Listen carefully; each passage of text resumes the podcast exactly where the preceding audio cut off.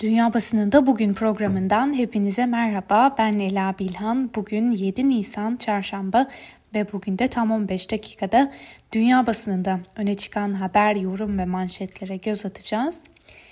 Dün A B Komisyonu Başkanı Ursula von der Leyen ve A B Konseyi Başkanı Charles Michel, aday ülke Türkiye ile ilişkilerde durum değerlendirmesi yapmak üzere Cumhurbaşkanı Recep Tayyip Erdoğan'la bir araya gelmişti. Bu görüşmeye damgasını vuran bazı görüntüler dünya basınında da geniş yer buldu. Örneğin A B Komisyonu Başkanı Ursula von der Leyen'e yer gösterilmemesini Euronews şöyle yazdı. Konsey Başkanı Michel, Cumhurbaşkanı Erdoğan'ın yanındaki yeri alırken kısa süre şaşkınlık yaşayan von der Leyen, Çavuşoğlu'nun karşısına oturtuldu. Washington Post gazetesi ise aktardığı haberde şöyle yazıyor. Erdoğan dün iki A B başkanı ile bir araya geldi ancak aralarındaki kadına yer gösterilmedi. Gazetenin garip bir an olarak nitelediği görüntülerin diplomatik bir kargaşaya neden olduğu belirtiliyor.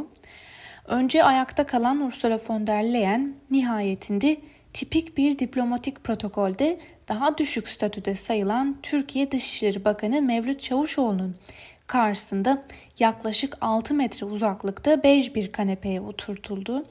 Erdoğan daha iki hafta önce kadın hakları adına önemli bir yasal değeri bulunan İstanbul Sözleşmesi'nden çekilme kararı almış. Bu nedenle A B başkanlarının yapacağı Türkiye ziyareti zaten belirli kesimler tarafından eleştiriliyordu. E U Observer ise aktardığı haberde şu başlığı tercih ediyor. A B başkanlarından Charles Michel kıdemli koltuğa oturtuldu. İngiltere'de yayınlanan Express ise ayakta kaldığını fark eden Ursula von der Leyen'in yutkunmakla yetindiğini yazmış. Deutsche Welle, A B liderlerinin Ankara ziyaretine Alman siyasetçilerden tepki başlığıyla aktardığı haberde şöyle diyor. A B Komisyonu Başkanı von der Leyen ile A B Konseyi Başkanı Michel'in Cumhurbaşkanı Erdoğan ile görüşmesi Almanya'da özellikle muhalefet partilerinin temsilcileri tarafından tepkiyle karşılandı. Dünkü Türkiye-A B zirvesine dair aktardığımız bu haber ve yorumların ardından bültenimize her zaman yaptığımız gibi Amerikan basınıyla devam edelim.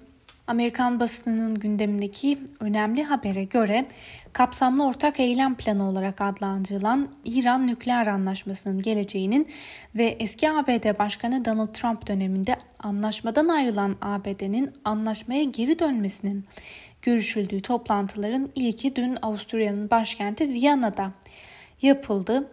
Süreçte hem İran hem de A B D'nin aynı mekanda varlık göstermesi ileriye dönük önemli bir adım olarak yorumlanıyor. Uzmanlar anlaşmaya dönülmemesi ve İran'ın nükleer bomba yapımına yaklaşması halinde İsrail'in İran'ı vurma ihtimalinden kaygılı. Voice of America'nın aktardığına göre diplomatik gözlemciler Alman yetkiliden gelen zaman baskısı yok açıklamasına rağmen görüşmelerin İran'da on sekiz Haziran'da yapılacak Cumhurbaşkanlığı seçimi öncesinde sonuçlandırılmasının hedeflendiği öngörüsünde bulunuyor. Bu arada yürütülen müzakerelerin yapıcı geçtiği belirtildi. Taraflar Cuma günü müzakerelere devam edecek. İran basınından Paris Today'in aktardığı haberde ise şöyle deniyor. Nükleer anlaşma ortak komisyon toplantısının ilk turu istişarelerin uzman düzeyinde devam ettirilmesine yönelik bir anlaşmayla sona erdi. Öte yandan A B D hükümetinin İran özel temsilcisi Robert Malley'nin şu sözlerine de yer verilmiş. Washington, Tahran ile uzun vadeli bir anlaşma yapma peşinde. Voice of America'nın aktardığı bir haberle devam edelim. Biden'dan aşı müjdesi başlıklı habere göre Başkan Joe Biden eyaletlere on dokuz Nisan'a kadar on sekiz yaş ve üstündeki herkesin aşı olabilmesi talimatını verdi. Joe Biden'ın açıkladığı tarih daha önce bir Mayıs'tı. Böylece Amerikalı yetişkinlerin tamamının koronavirüs aşısı olmaya hak kazanacağı tarihi on iki gün erkene çekmiş oldu.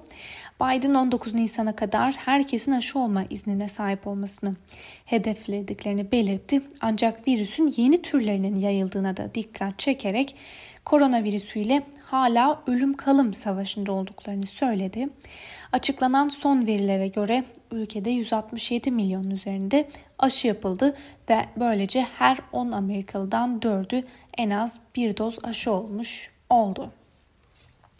Öte yandan New York Times gazetesinin gündemdeki önemli bir habere göz atalım.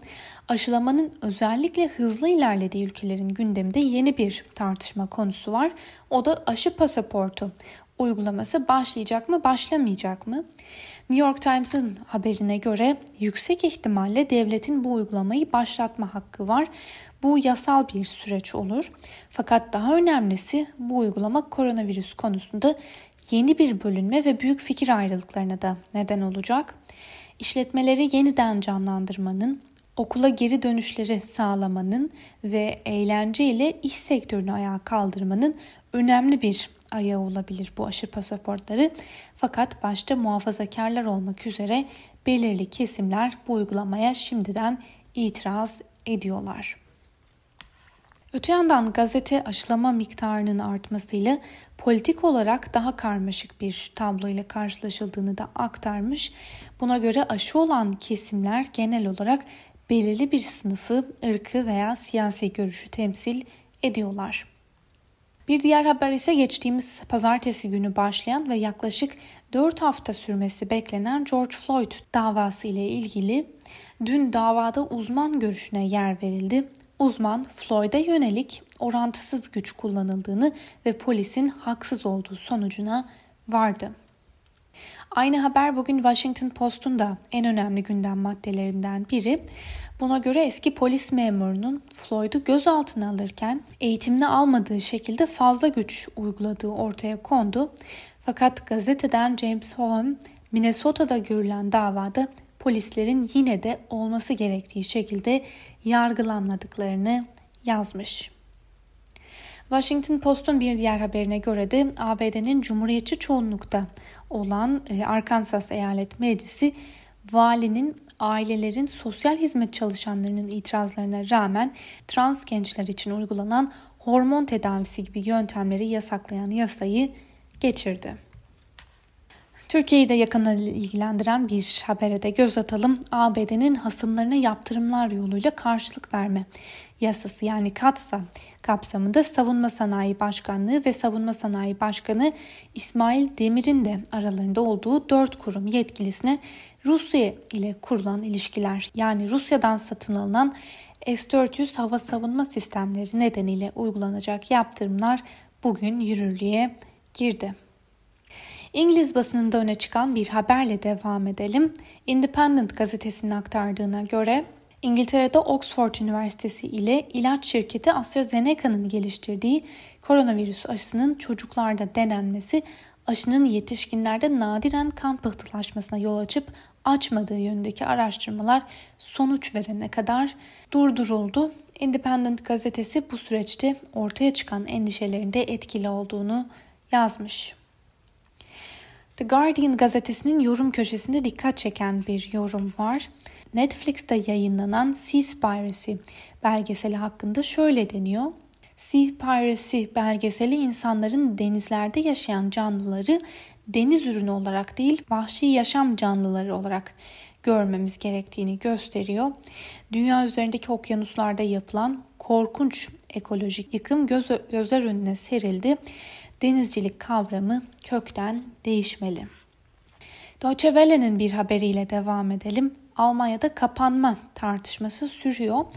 Almanya'da koronavirüs vakalarının yeniden artışa geçmesi tam kapanma tartışmalarını beraberinde getirdi.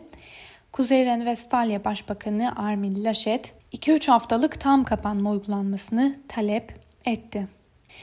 Die Welt gazetesine göre Armin Laschet'in bu siyasi hamlesi diğer partiler tarafından kendisine karşı kullanılacaktır. Eleştirilen bu öneri Laschet'i destekleyen kesimlerde bile tepkiyle karşılandı. Bu son tartışmaya dair bir anket sonucunu da sizlerle paylaşalım. Almanya'da halkın büyük çoğunluğu koronavirüse karşı ülke çapında önlem alınmasını istiyor. Almanya Başbakanı Angela Merkel uzun zamandır daha sıkı ve bütüncül koronavirüs önlemleri alınması görüşünü savunuyor. Ancak eyalet liderleri bu fikre karşı çıkıyor. Her bölgedeki vaka sayısına göre önlemlere karar verilmesi gerektiği görüşünü savunan siyasetçiler var. Yapılan bir ankette halkın yüzde elli üçünün hükümetin bütüncül bir yaklaşımla on üç eyalet adına koronavirüs önlemlerine karar vermesi gerektiği dile getirildi. Bu haberler bugün Die Welt gazetesinin de gündeminde. Sağlık Bakanı Jens Spahn'ın aşılanmış insanlara daha fazla özgürlük vaat etmesi hükümeti de partileri de sarstı. Bunun siyasi ve sosyal olarak hukuki olup olmadığı ciddi bir tartışma konusu. Ancak bilinen ve emin olunan tek şey kapanma ihtimalinin artık sürdürülemez hale geldiği. Öte yandan Merkel'in net bir plan çizemediği de ortada yorumunu yapmış bugün Die Welt gazetesi. İsrail'in gündemiyle devam edelim. İsrail'de hükümet kurulamıyor. İsrail Cumhurbaşkanı Rivlin'in iki hafta önce yapılan seçimlerin ardından koalisyon hükümetini kurmakla görevlendireceği kişiyi belirlemek üzere parti temsilcileriyle yaptığı görüşmelerde hiçbir isim hükümeti kurmak için gerekli olan milletvekili desteğine ulaşamadı. Bu nedenle İsrail Cumhurbaşkanı hükümeti kurma görevini Başbakan Netanyahu'ya verirken benim için de hiç kolay olmadı dedi. Öte yandan İsrail bu siyasi krizle çalkalanırken önemli bir gelişme daha yaşandı.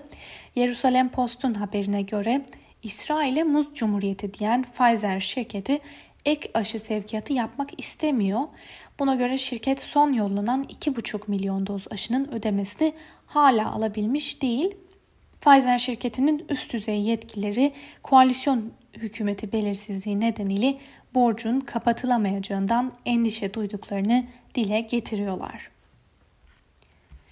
Jerusalem Post'un bir diğer haberini de sizlerle paylaşalım. İran nükleer görüşmeleri başlarken Netanyahu uyarıyor. İsrail kendini her zaman savunacaktır.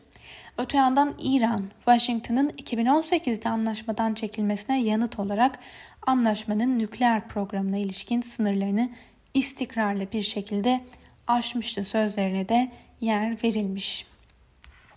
Rusya ve Ukrayna arasındaki gerilime dair bir haber ve yorumla devam edelim.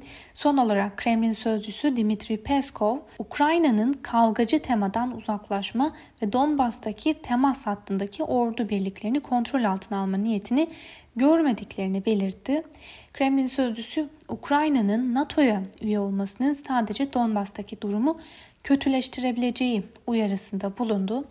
Peskov'un açıklaması, Ukrayna Devlet Başkanı Vladimir Zelenski'nin Donbas'taki savaşı sadece ülkesinin NATO üyeliğinin bitirebileceğini savunmasını izledi ve aynı haberi bugün gündemine taşıyan The Guardian gazetesi de özetle şöyle yazmış: Rusya askerlerini bölgede yığmayı sürdürürken Ukrayna ise NATO'ya çağrıda bulunarak üyelik sürecinin hızlandırılmasını talep ediyor.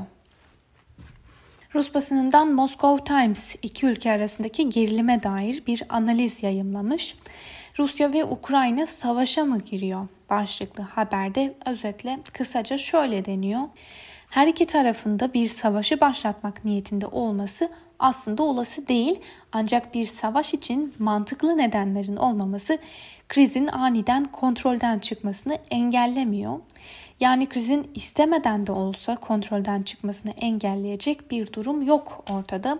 Her iki tarafında derinden hissettiği gerginlik ve verdikleri kayıplar, yerel düzeyde atılan yanlış adımlar iki ülkeyi yeniden askeri bir çatışmaya sürükleyebilir. Rusya'ya değinmişken önemli bir diğer haberi de sizlerle paylaşalım. Rusya Devlet Başkanı Vladimir Putin, Brezilyalı mevkidaşı Bolsonaro ile Sputnik beş aşısını görüştü. Sputnik beşin Brezilya'da tescili, bu ülkeye teslimatı ve üretim olasılığının ele alındığı da belirtiliyor bu görüşmede. Brezilya basınından The Rio Times'ın gündemdeki üç habere arka arkaya göz atalım. Dün, dün Brezilya'da yeni bir rekora ulaşıldı. Buna göre son yirmi dört saatte dört binden fazla kişi salgın nedeniyle hayatını kaybetti. Bir diğer haberle devam edelim. Pandeminin ağır bir darbe vurduğu Brezilya son bir senede yirmi yeni milyarder çıkardı. Gelir eşitsizlikleri, yoksulluk ve pandemi bu yıl ülkede binlerce can kaybına yol açmışken Forbes dergisi ultra zengin Brezilyalılar listesinin iki bin yirmi yılında genişlediğini açıkladı.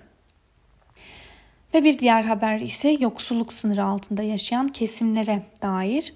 Buna göre iki bin yirmi yılının sonunda pandeminin ekonomiye de verdiği ağır darbenin etkisiyle Brezilya'da on dokuz milyondan fazla kişinin açlıkla mücadele ettiği belirtiliyor. Ve son haberimiz Ürdün'den. Ürdün'de kraliyet ailesindeki anlaşmazlığa yayın yasağı getirildi. Ürdün'de eski veliaht prens Hamza ile Kral ikinci. Abdullah arasındaki anlaşmazlığa yayın yasağı getirildi. Yasak sosyal medyadan yapılan paylaşımları da kapsıyor. Sevgili Özgürüz Radyo dinleyicileri, aktardığımız bu son haberlerle birlikte bugünkü programımızın da sonuna geldik.